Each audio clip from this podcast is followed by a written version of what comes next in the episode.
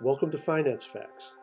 Whether you're cramming for a test or prepping for a job interview, you need to know the facts. Finance Facts.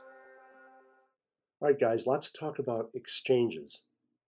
Let me give you some help to understand what they are. There are two types of markets where investable instruments are traded over the counter, which is sometimes called OTC, and we talked about in another podcast, and exchanges. An exchange is a marketplace which is highly structured and highly regulated. On an exchange, we typically see assets such as stocks traded, although some bonds are also listed on some exchanges. The structure and regulation exchanges offer are intended to protect retail investors.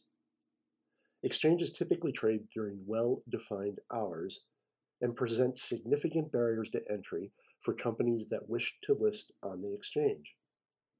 Listing on the exchange is a process where a publicly traded company can apply for a stock market listing. Each exchange has its own financial and non financial requirements. For example, the New York Stock Exchange provides access to about 80% of American securities. It has very stringent rules to protect retail investors buying shares listed on the New York Stock Exchange. For example, the number of shareholders, the market price, the stock price, profitability, and other factors.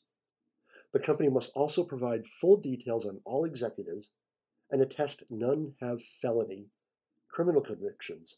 This is all done to protect investors. Thanks for listening to Finance Facts. My name is Dave Coker.